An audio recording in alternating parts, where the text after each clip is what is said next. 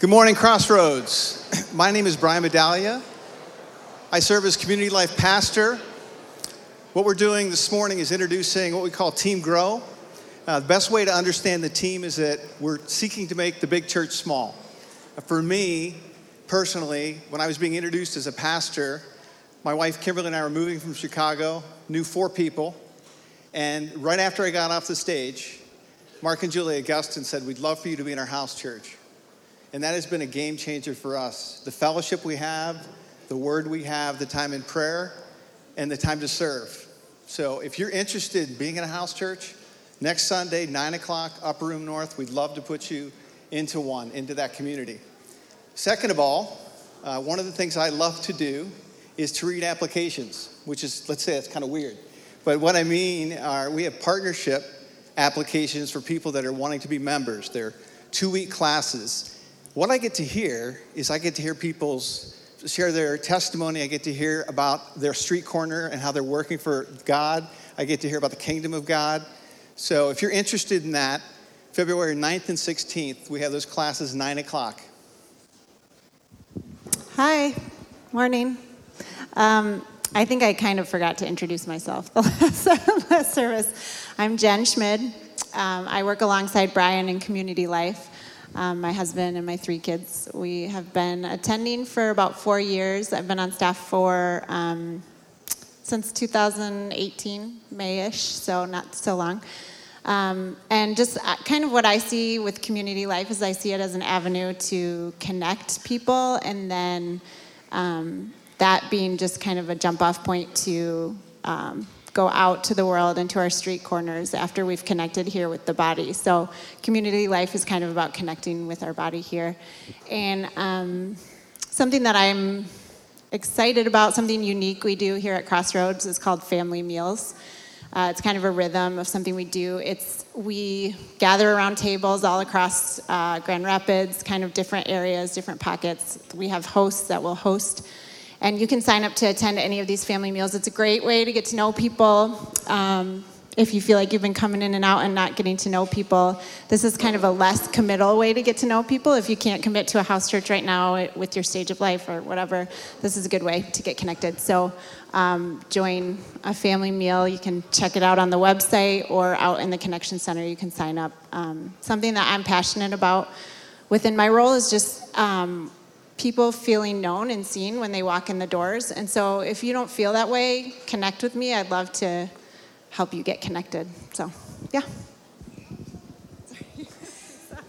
Good morning, everybody. My name is Tina Watchke. I am the Women's Administrative Partner and Discipleship Coordinator. So I serve in, thanks, well, women's ministry. I have been on staff for just about a year, and Brian asked me to share something I'm excited about in um, 2020. And that is definitely the discipleship ministry. We just started the discipleship ministry in November. We opened it up for signups. The purpose of discipleship ministry is to equip, encourage, and challenge women in their maturity in their walk with Christ. And so the groups just started meeting this month. We have 12 groups meeting all over Grand Rapids every day of the week. There are 70 women involved and just to see the passion um, that women have to grow in their walk with Christ is really exciting to me. So, if you're interested in learning more, um, I would love to connect with you. My job, ladies, is to minister to you. So please reach out to me through email. I'd love to meet for coffee or just chat on the phone if you have any questions about anything regarding women's ministry.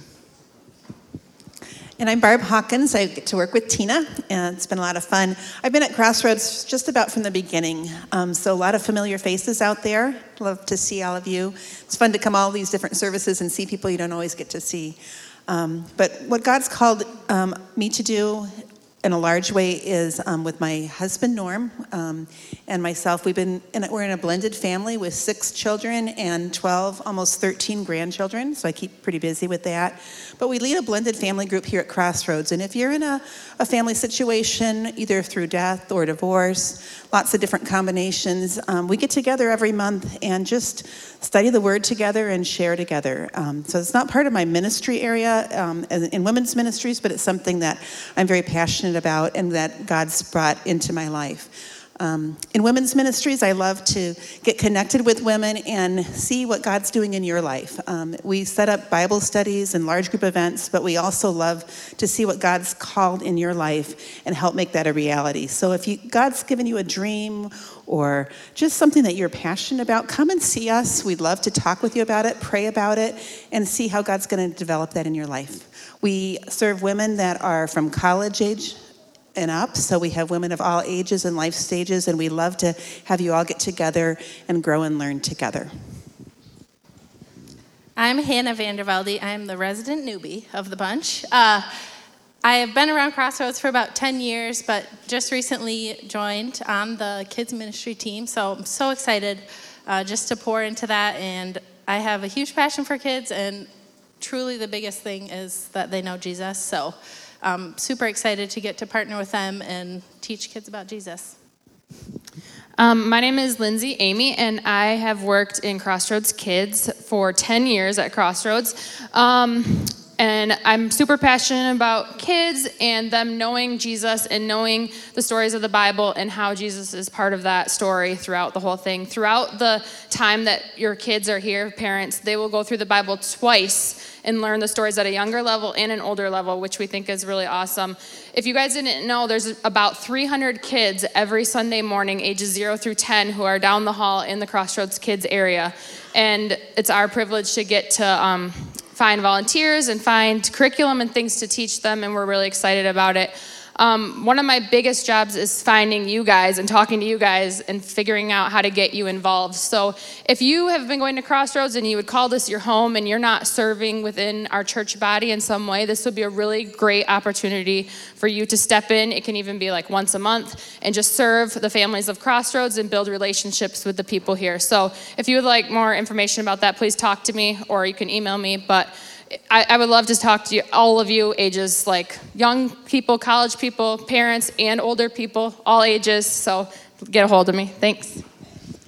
Hi, my name is Libby Van Salkema, and I've been doing um, the Crossroads Kids Ministry for about 15 years. So uh, since the first day that we opened, or maybe the second week that we opened. But um, Brian asked us to share something we're passionate about. And so for me, I would say um, when it comes to kids' ministry, the thing I'm the most passionate about is that the children grow up knowing the Bible.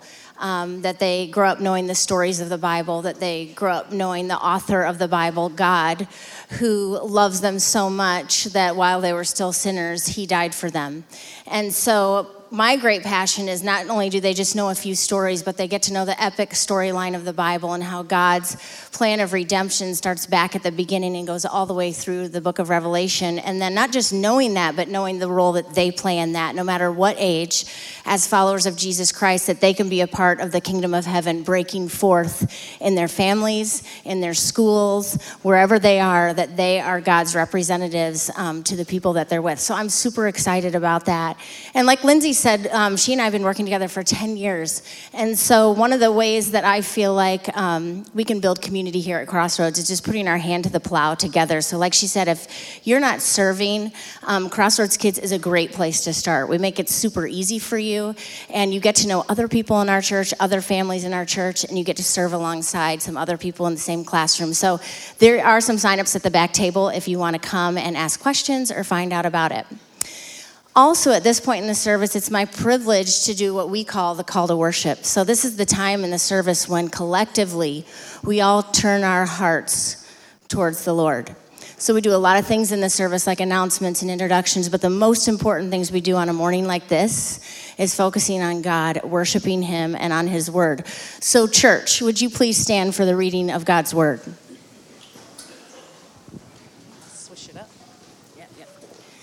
So I've picked um, a responsive reading from Psalm 85, and I'm going to read the black portions, and if you guys can respond with the red portions. I will sing of the Lord's great love forever.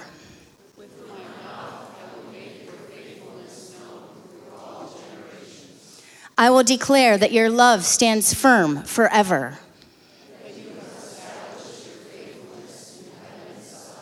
The heavens praise your wonders, Lord, your faithfulness too, in the assembly of the holy ones. For who in the Lord? Who is like the Lord among the heavenly beings? In the council of the holy ones, God is greatly feared. He is more awesome than all who surround him. Who is like you, Lord God Almighty?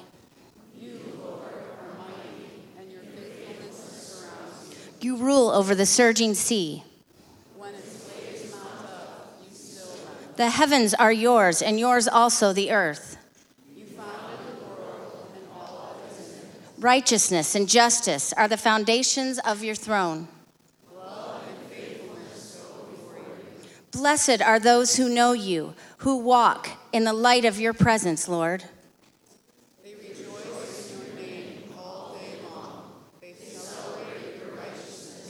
For you are our glory and strength.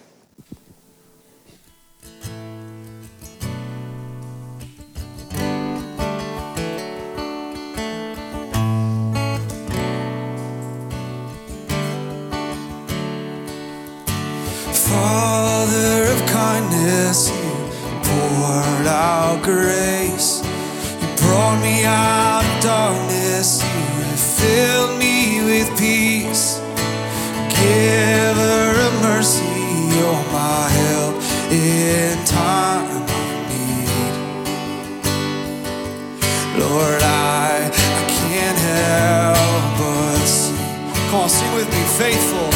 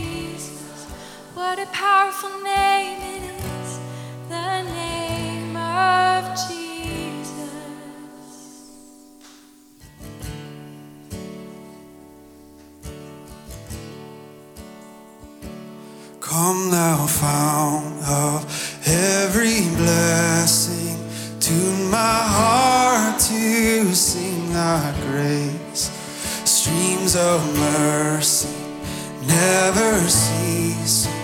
Call for songs of loudest praise. Teach me some melodious song sung by flaming tongues above. Praise the mount I'm fixed upon it, Mount of God.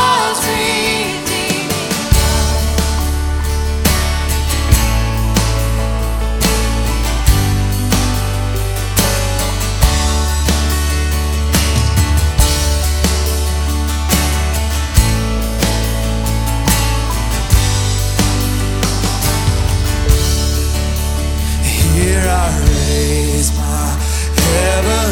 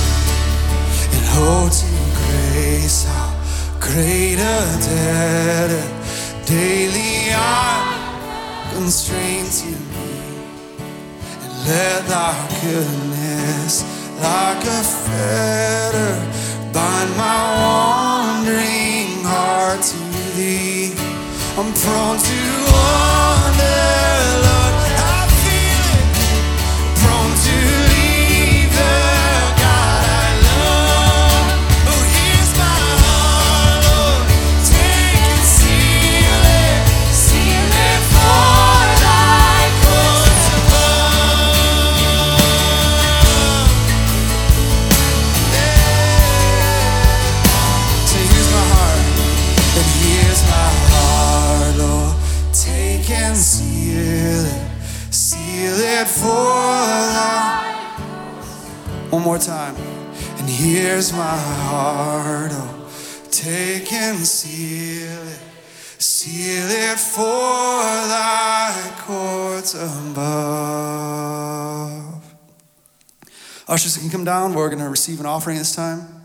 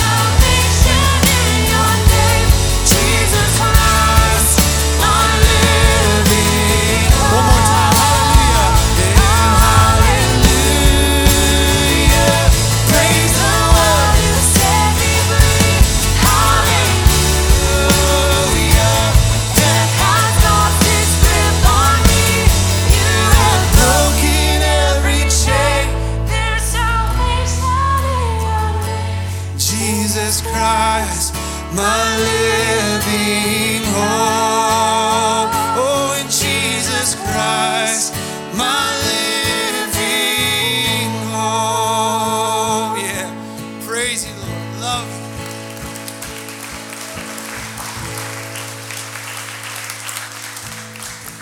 you. We really uh, lift our hearts up to you in this moment right now. Just want to linger here in your presence this morning. Just like your word says, we want to turn our eyes to you, fix our eyes on you. Author, perfecter, seated in heaven. We pray that whether we bring uh, despair and discouragement or whether we bring hope and joy into this place this morning, God, you meet us right where we're at. And you're good in both situations. And your spirit living, active, moving in us, Lord.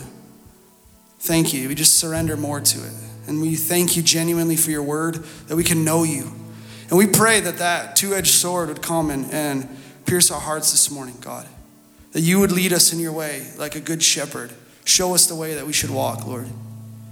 Thank you for that part of your text that we call the Shema, that we can love you, all of our hearts, all of our soul, all of our strength, God. And now today, just show us what it means to love people who are like us, created in your image, Lord. We thank you. We just love you, Jesus. We pray in your name. Amen. Amen. You guys can have a seat.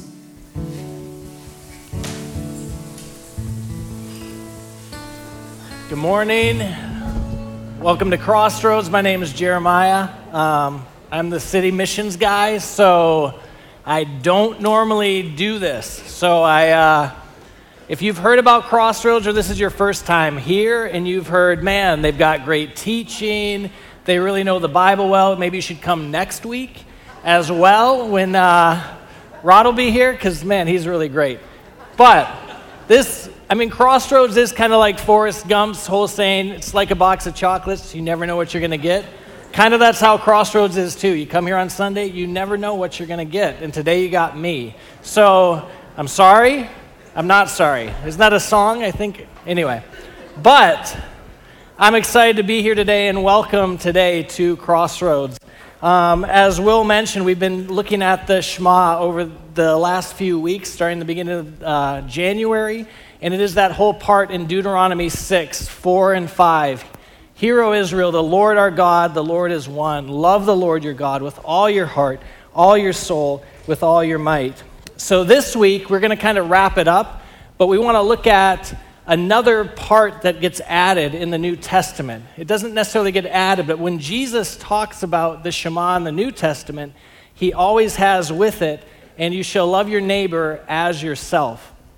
So this morning, we're going to look at a very obscure passage of Scripture, Luke 10, verse 25, the story of the Good Samaritan. I don't know if you've heard of that one before, but we're going to dive into that text and. Uh, just look at what does it look like to love our neighbors. So, if you would be willing or able, would you stand please with me for the reading of God's word?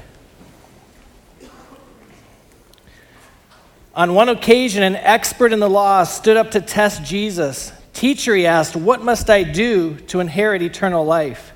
What is written in the law? He replied. How do you read it? He answered, Love the Lord your God with all your heart and with all your soul, with all your strength, with all your mind and love your neighbor as yourself. You've answered correctly, Jesus replied. Do this and you will live.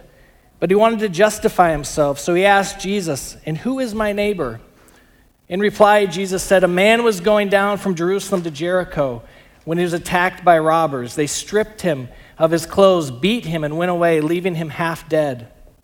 A priest happened to be going down the same road, and when he saw the man, he passed by on the other side.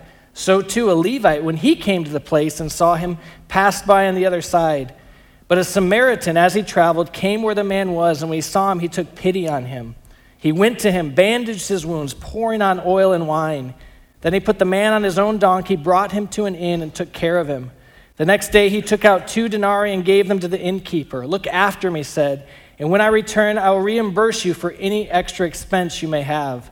Which of these three do you think was a neighbor to the man who fell into the hands of robbers? The expert in the law replied, The one who had mercy on him. And Jesus told him, Go and do likewise. This is God's word. You may be seated.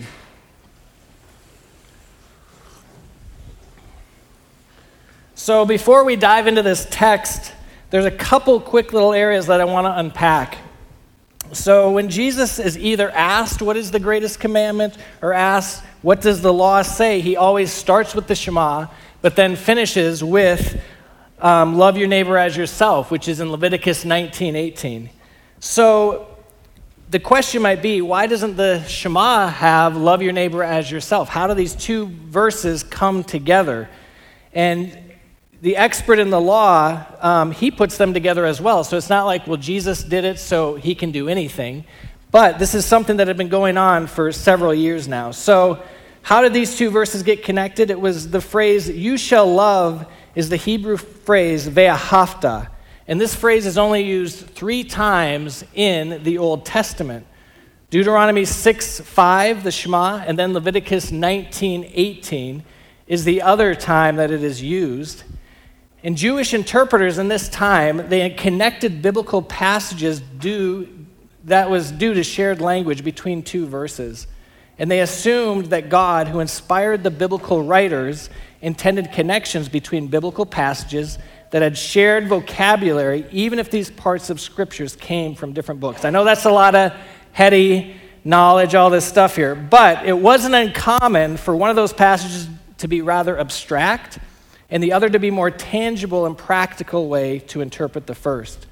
So, therefore, ancient Jewish interpreters would understand that shared language between Deuteronomy 6 5 and Leviticus 19 18, that word ve'ahavta, you shall love, pointed to love your neighbor who is like yourself as providing a tangible, practical way one loved God by loving the one created in God's image. In essence, the second passage interprets the first. So, how do you love God with all that you are? It's kind of more abstract by loving your neighbor as yourself, more tangible. So, what is the point of this, you might be asking? And I think a question arises from this is as Jesus puts these two verses together, can we truly love God if we don't love our neighbor? It can be very easy to proclaim the Shema as we should. It, it just exclaims who God is and who we are called to be. But how do we show that this is what we really believe and live into? And it's by the way that we love our neighbor. You can't separate the two. Now, don't get me wrong, I'm not saying that we just love our neighbor and don't care about God. It is imperative that we have a relationship with God. We've got to start in that place of having a relationship with God. As Dan Mike talked about last week, the power that we find in the Word of God and how it moves in our hearts and how God speaks to us through it. It's so important that we cultivate and deepen this relationship with the Lord. But at the same time, we can't love God with all of our might, soul, and strength if we do not love our neighbor. And I think sometimes we get so focused on the vertical relationship with God that we think, well, the love your neighbor part, that's kind of like extra credit. That's something I'll do above and beyond. But in fact, Jesus says in Matthew 5 23, 24, therefore, if you are offering your gift at the altar, and there remember that your brother or sister has something against you, leave your gift there in front of the altar. First, go and be reconciled to them, then come and offer your gift.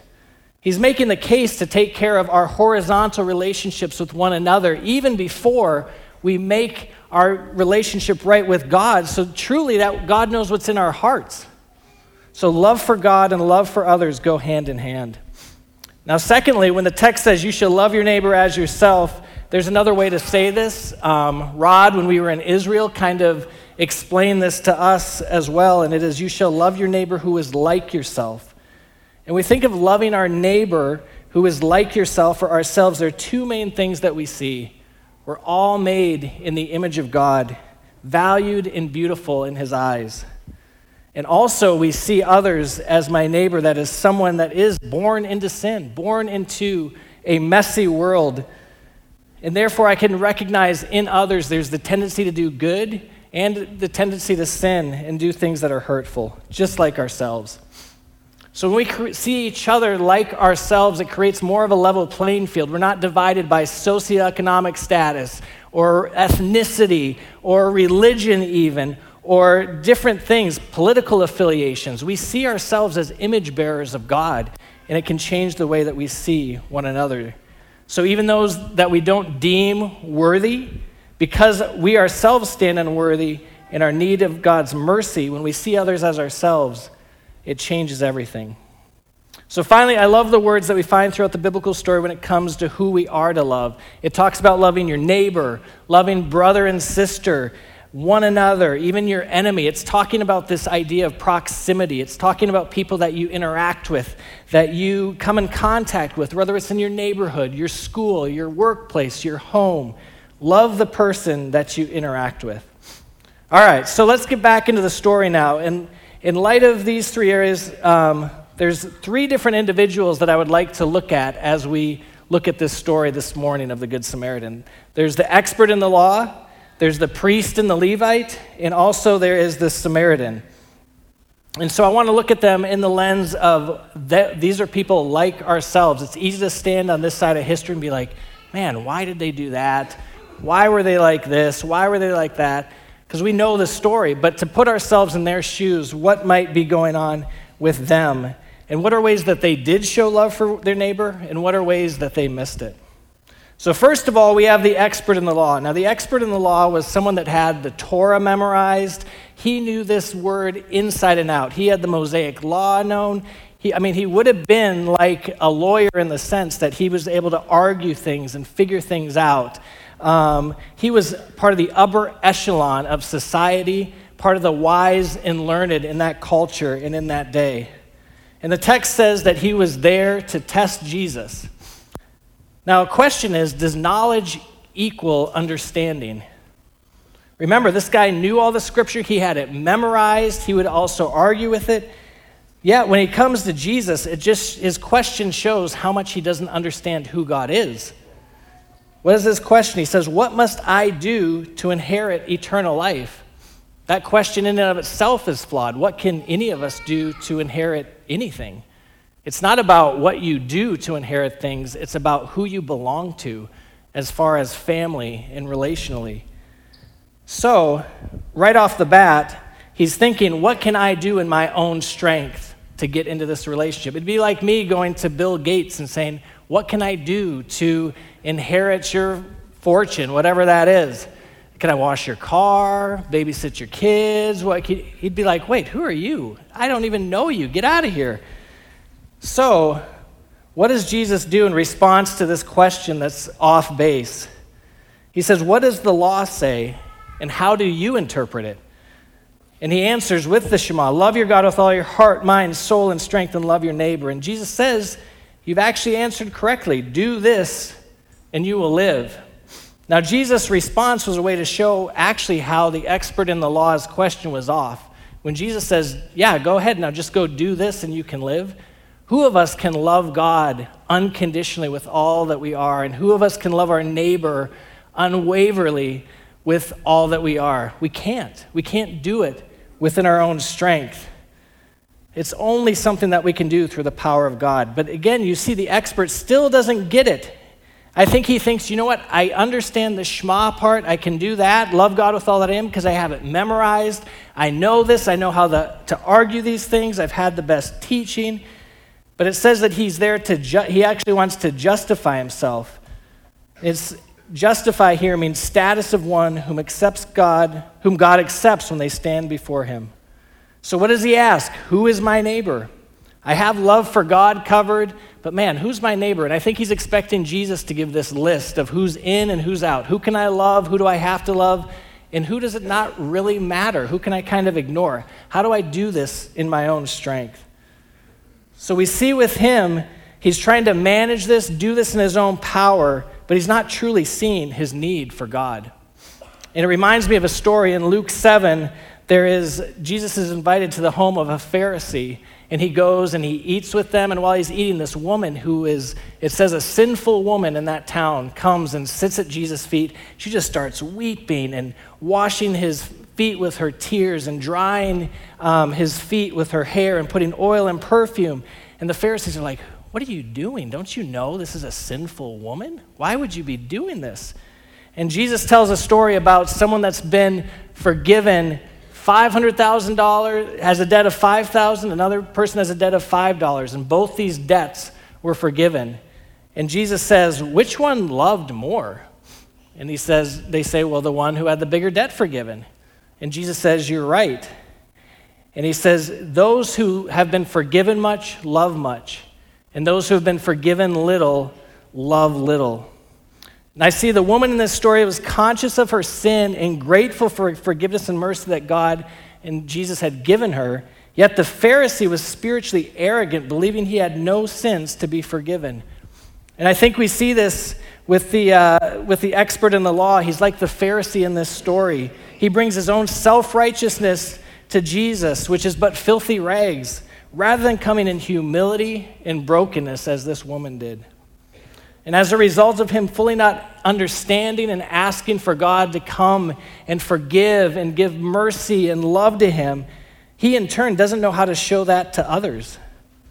Jesus doesn't need us to come with all our accolades or accomplishments to prove our worth. He just wants us to come as we are. Religious pride and arrogance negatively, negatively will affect our relationship with God and with others. Leads me to a question is have we been forgiven much? And i know it's a basic question but in your heart of hearts have you received this extravagant love and mercy and care of the father to forgive us of our sin and our unrighteousness? Because if we haven't and we don't see ourselves as worthy of that and having received that it's not something that we can extend and offer to those that god puts in our, our midst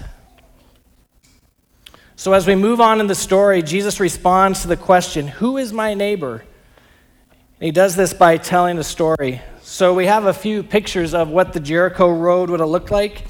This um, Jewish man who's walking from Jerusalem down to Jericho, it says, and on his journey, or maybe we don't have pictures, but anyway, while he was on his way on this journey, um, he is met by robbers who rob him beat him, leave him for dead. And as you can see on this road and in the surrounding terrain, it is desolate. It's very isolated. Um, there is, you're left to the elements pretty much in this place. So it's not a good place to be.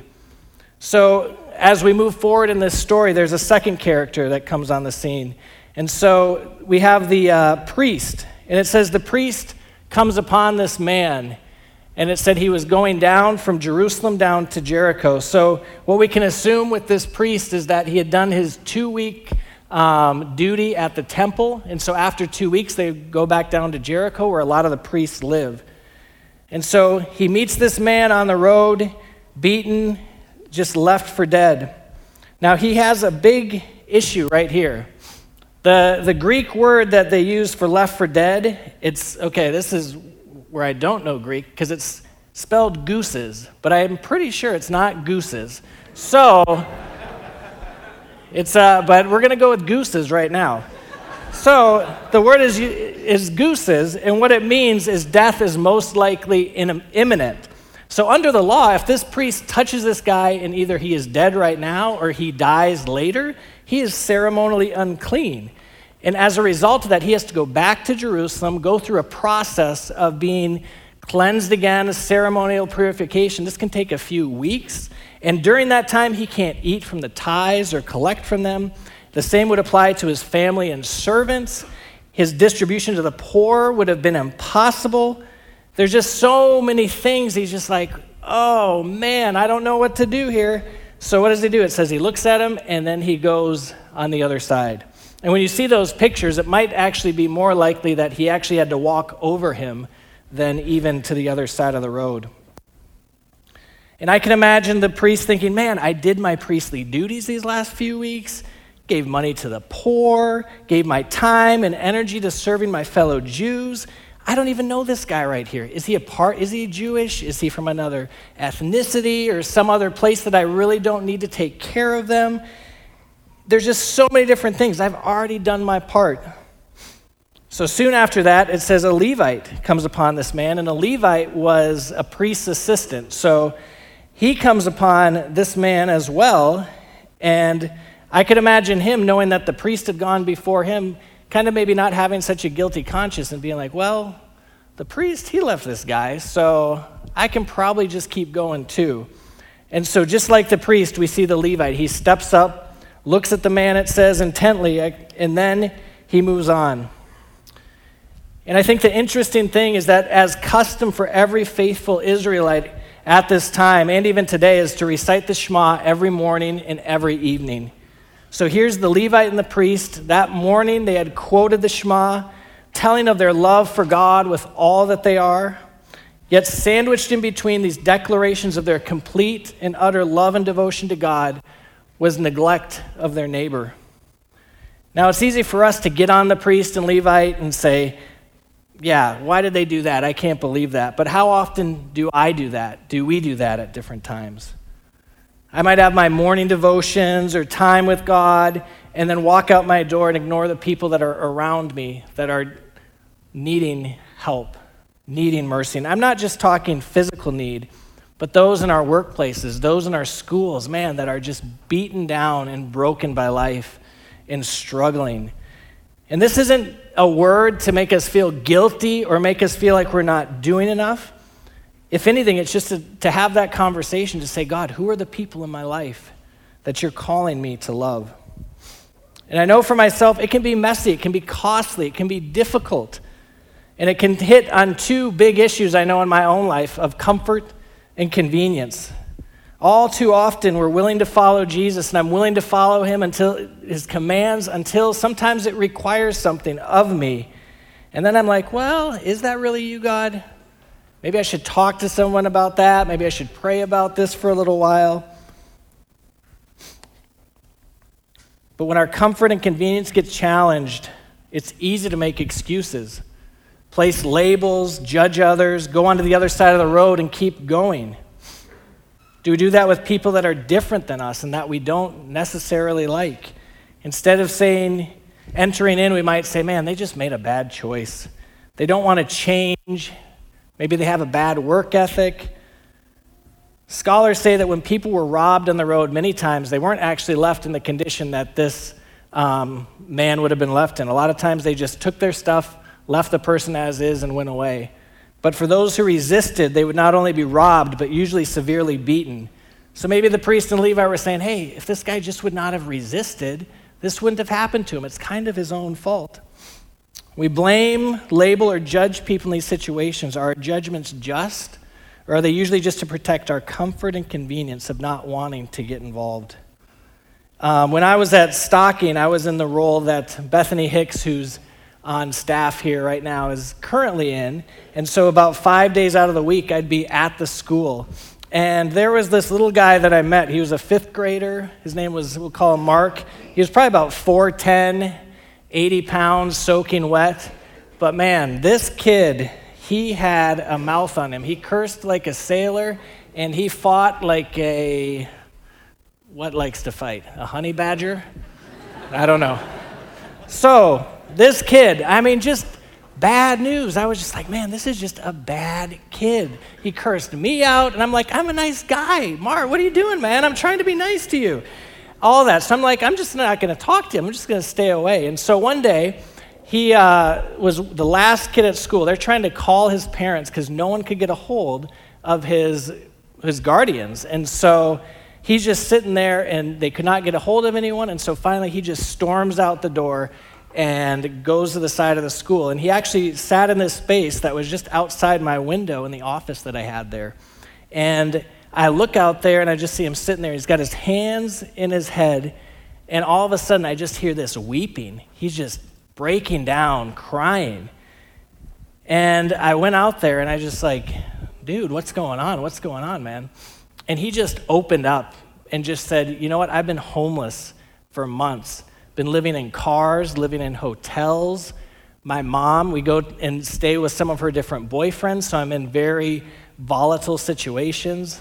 Um, my brothers, who are older than me, since I'm so little, they pick on me, they beat me up constantly. I don't feel safe or just cared for at home. My mom is always just putting me down, making me feel bad about my height and all these things. And even when she, she actually came an hour later and she saw that she, he was crying, she said, You don't ever cry. I don't ever want to see you cry. We do not cry in this family. So, what it, what it made me realize with Demarcus is the things that, that he displayed outwardly were the things that were going on in his heart as far as being beaten up and just destroyed by this life. And what he was just doing, he was just fighting back against those things, but the more he fought, the deeper those wounds became. And it changed my perspective on people when I see people that are in those situations to think, man, they're just a bad person. What's going on in their heart? I want to see people with a heart of compassion to say, what's underneath that? And a quote that I've a lot is hurting people hurt people. And so I want to see people through God's eyes with that heart. So when we come in contact with those people that aren't the most lovable, how do we respond to them or view them? Do we see them as someone like ourselves in need of mercy?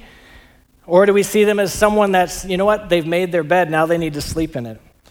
I know in my own life when people have responded to me in care, compassion, instead of blaming, labeling, and judging, it has radically impacted the way I view others and God. So now we have a third person that enters the story, and it's the Samaritan. Now, when the Jewish people would have heard this back then, there probably would have been audible gasps. This story would have been like saying there was a pastor, a ministry leader, and then a member of ISIS comes along the road. They did not have a good relationship at all. Let's just say that the Samaritans and the Jews. They'd been feuding for four, over 400 years. In fact, in uh, Luke chapter 9, just before this chapter, James and John, they went to a Samaritan village. They didn't welcome them there.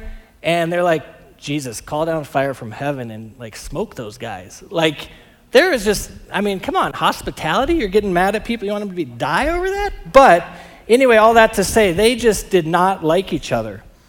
So what we see is this Samaritan that comes, and there's there's four different things that I think we see in the Samaritan doing with, with this man in need. Number one, it says, when he saw him, he took pity on him. It says he had compassion on him. And the Greek word for compassion here isn't just, oh, that's too bad. I feel sorry for him. It's an inner emotion. It's just a deep, being deeply stirred and moved. And it's the same word that Jesus is described in Matthew 14 14 when he feeds the 5,000, where he saw them and man, he was moved with compassion for them. And as a result, that compassion moved him to action. For the second thing is, is he came in contact with the man. He literally got off his donkey and came in contact with this guy. He didn't see this guy as too far gone or all the obstacles that were going to be in place in trying to help him, but he drew near to him in that situation and entered in. There's something to be said about people that God puts in our proximity. When Jesus talks about loving our neighbor, he says, It's the people that I bring into your path. Who are those people maybe today that are on your Jericho road? The third thing that we see with the Samaritan is he cared for this man. I've never seen a person that is half dead, beaten like this, and just in such bad shape. I can't even imagine what that would be like. Um, I, for one, do not do good with blood. When my second son was born, I was in the corner um, dry heaving and getting smelling salts from the nurses. So it was not a, not a highlight of my life. And uh, I just, yeah, it's sad. But anyway, back to the story. The point is, is that caring for this guy, it was messy. It was going to mean literally getting his hands dirty and maybe entering into a situation and what he wasn't used to or comfortable with. People are messy. You're messy. I'm messy. But our, and our neighbors are people that are like ourselves, made in the image of God, and needing God's mercy. So, what does he do? Finally, also, as well, the fourth thing he does is he accepts the cost that was going to be involved in helping this guy. He used his own oil and wine to bandage his wounds. He took this guy to an inn to be cared for. The two denarii, some people say that could have been up to two weeks to a whole month of care for this guy. And he doesn't just leave him there and be like, all right, I've done my job, but he says, and when I come back, I'll reimburse you for anything else you need. And I think sometimes we think of the Good Samaritan as just being, hey, I did a one off thing. I helped the old lady cross the street, or the guy on the side of the road that needed a ride. That's great. And I think those are all awesome things. But I also see what Jesus is saying here is that loving my neighbor is just not a one time thing or interaction sometimes, but it takes place over time and is continuous.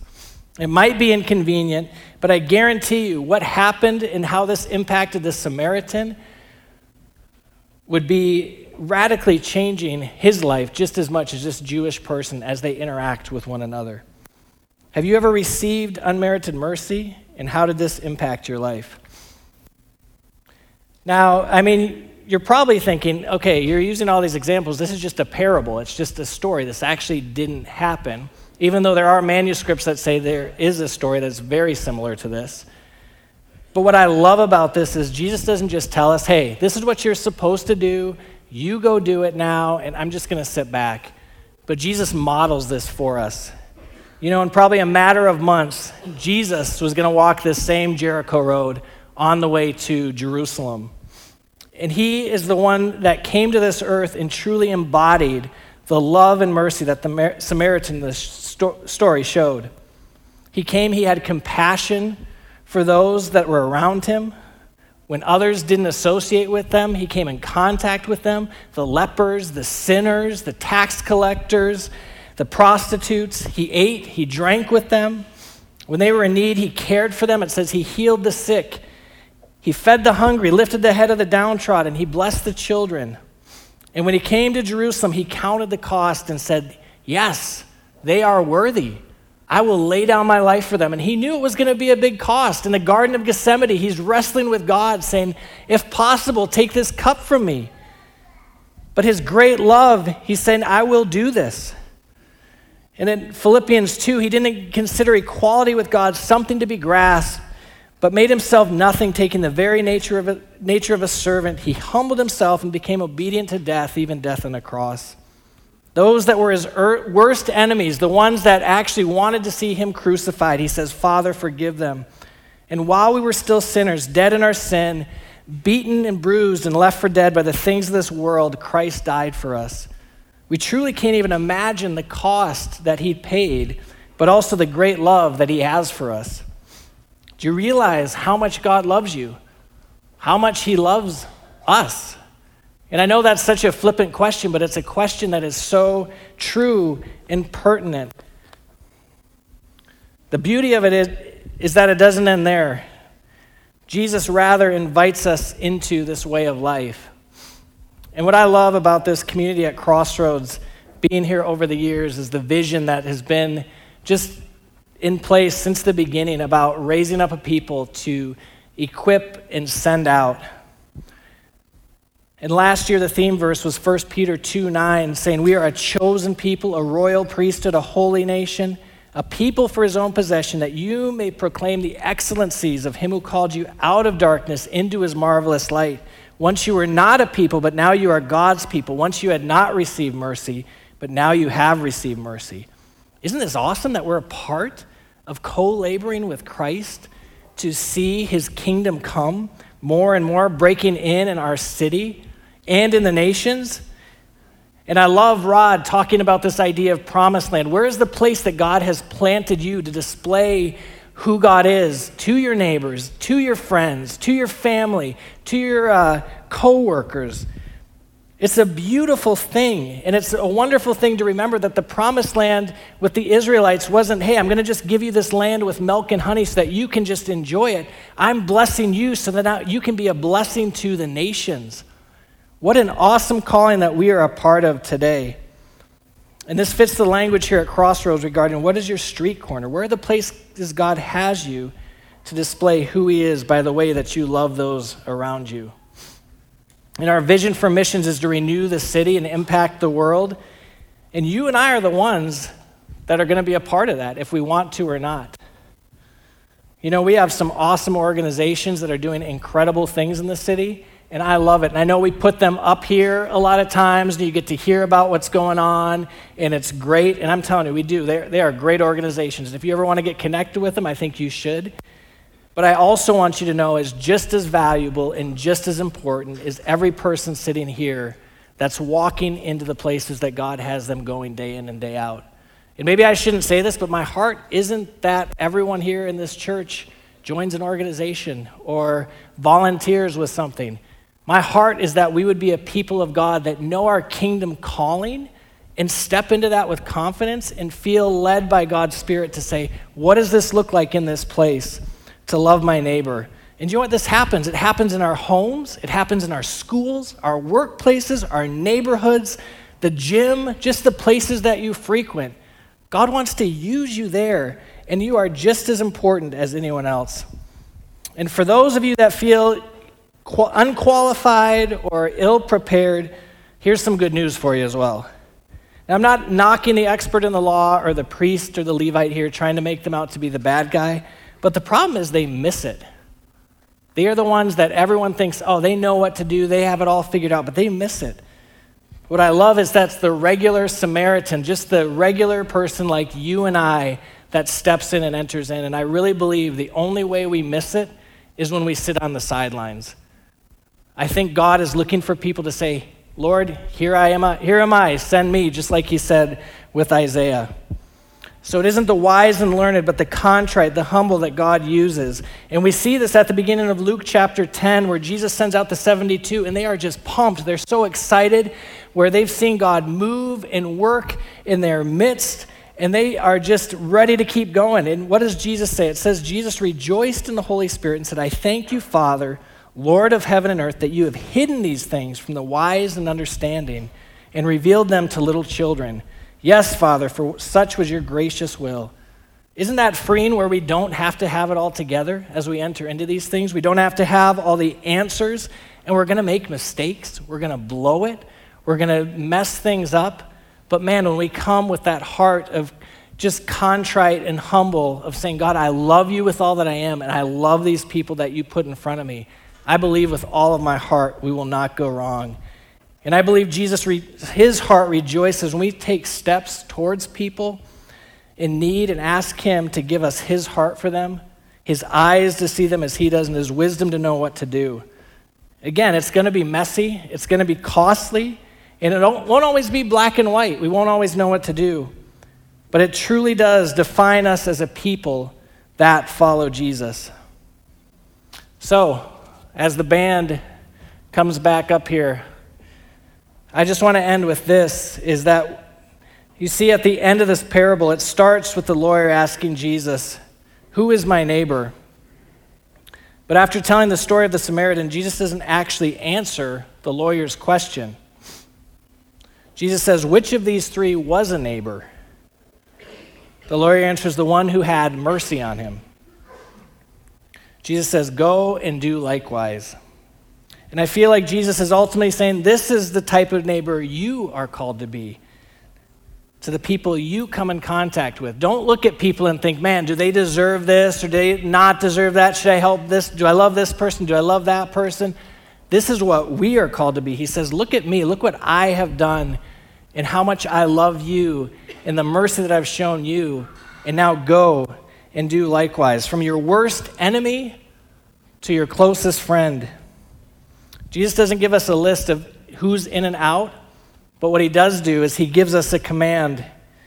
And it's that Shema Israel, Shema crossroads, that whole idea to hear and obey, that Ve'ahavta, that we shall love the Lord our God with all our heart and all our soul and all our might, and we shall love our neighbor who is like ourselves. Let's pray.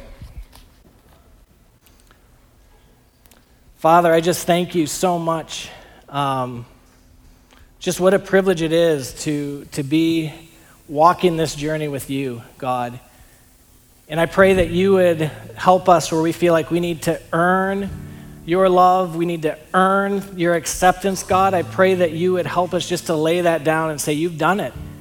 That we just receive that gift of your love and your grace and your mercy. And then we in turn show that to the people that you have placed in our lives. We don't expect them now to earn it or them to do something um, to gain that, but we freely give as we, as we have freely received, Lord.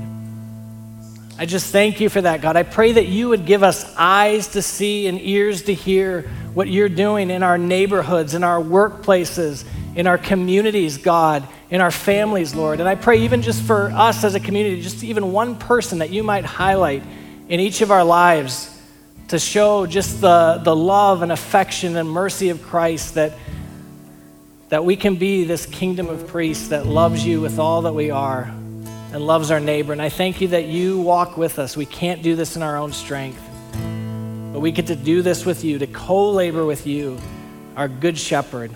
We love you. We bless you. In Jesus' name we pray. Amen.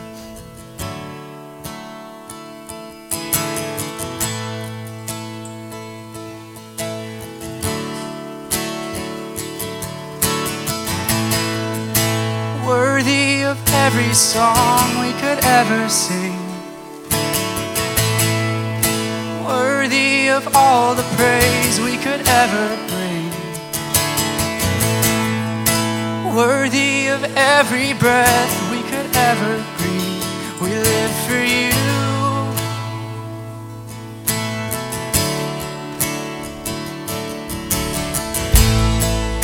Jesus, the name above every other name. Jesus, the only one who could ever save. Worthy of every breath we could ever breathe. We live for you.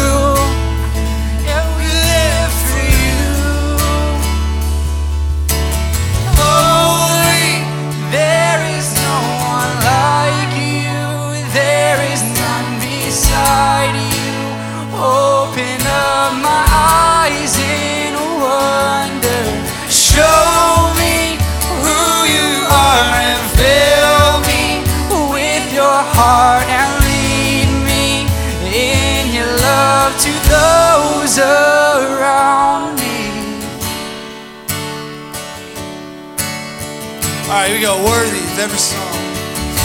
Yeah. Worthy of every song we could ever sing.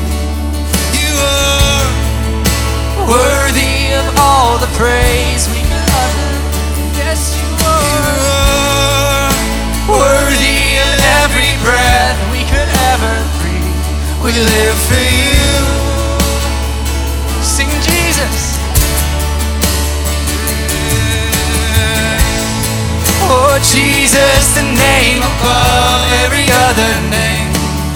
You are Jesus, the only one Worthy of every breath we could ever breathe. We live for you.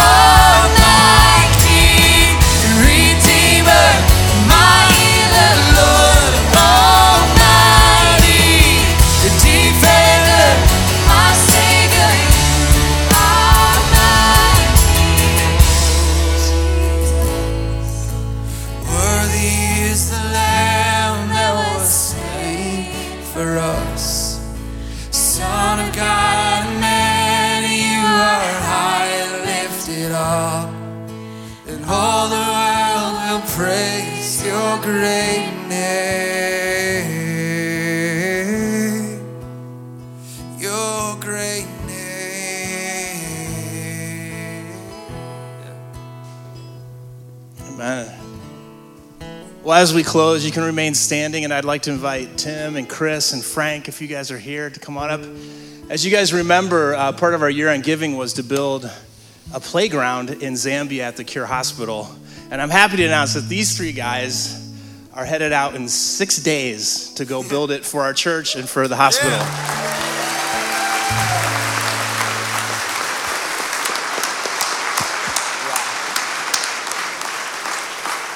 And this was something we were hoping to do to put a team of dudes together to go, or girls, or whoever. And these guys showed up.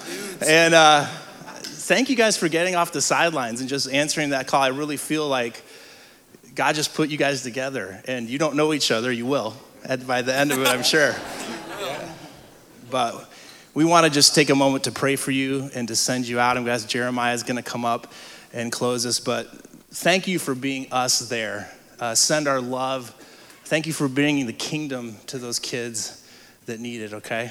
And also, you know, we've been talking a lot this whole month about what it means to dream kingdom dreams, to, uh, to find your promised land. And if that's you and you're kind of sitting here and you're like, but what is that for me? Like, I get what they're saying. I hear these stories. I hear what's going on, but what is it? We would love to invite you to our On Mission elective starting next week at 11 a.m., where we walk through what does it mean uh, to be part of God's kingdom and use your gifts and find your place um, for your kingdom calling. So we'd love to invite you to that. We'll be right in the lobby. Feel free to sign up or answer any questions about that. Jeremiah, come close us. All right, we wanted to do something a little different here where these guys are being commissioned out and for what they're doing, they're going on the other side of the world. But we also wanted to take this time to commission us as a community at Crossroads here.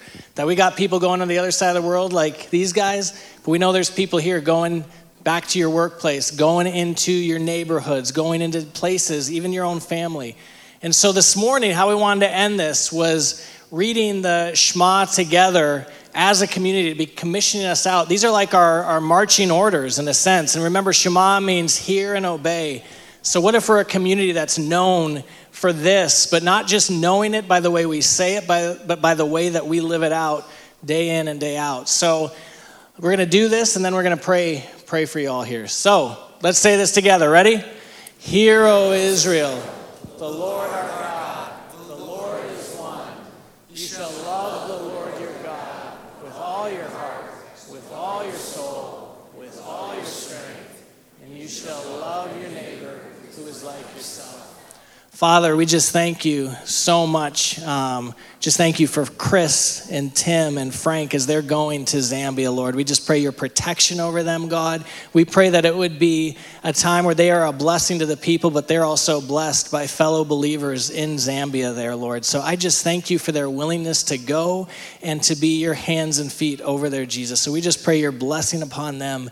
And I thank you for every person here, God, that you love, you care for, you value, and that you believe in. And so I just pray as we go out, Lord, I pray your, your hand and your anointing to be upon this community and the places that we go and the people we interact with, Lord, that we would be known by this. So we love you, Jesus, and we just give you all these things. In Jesus' name, amen.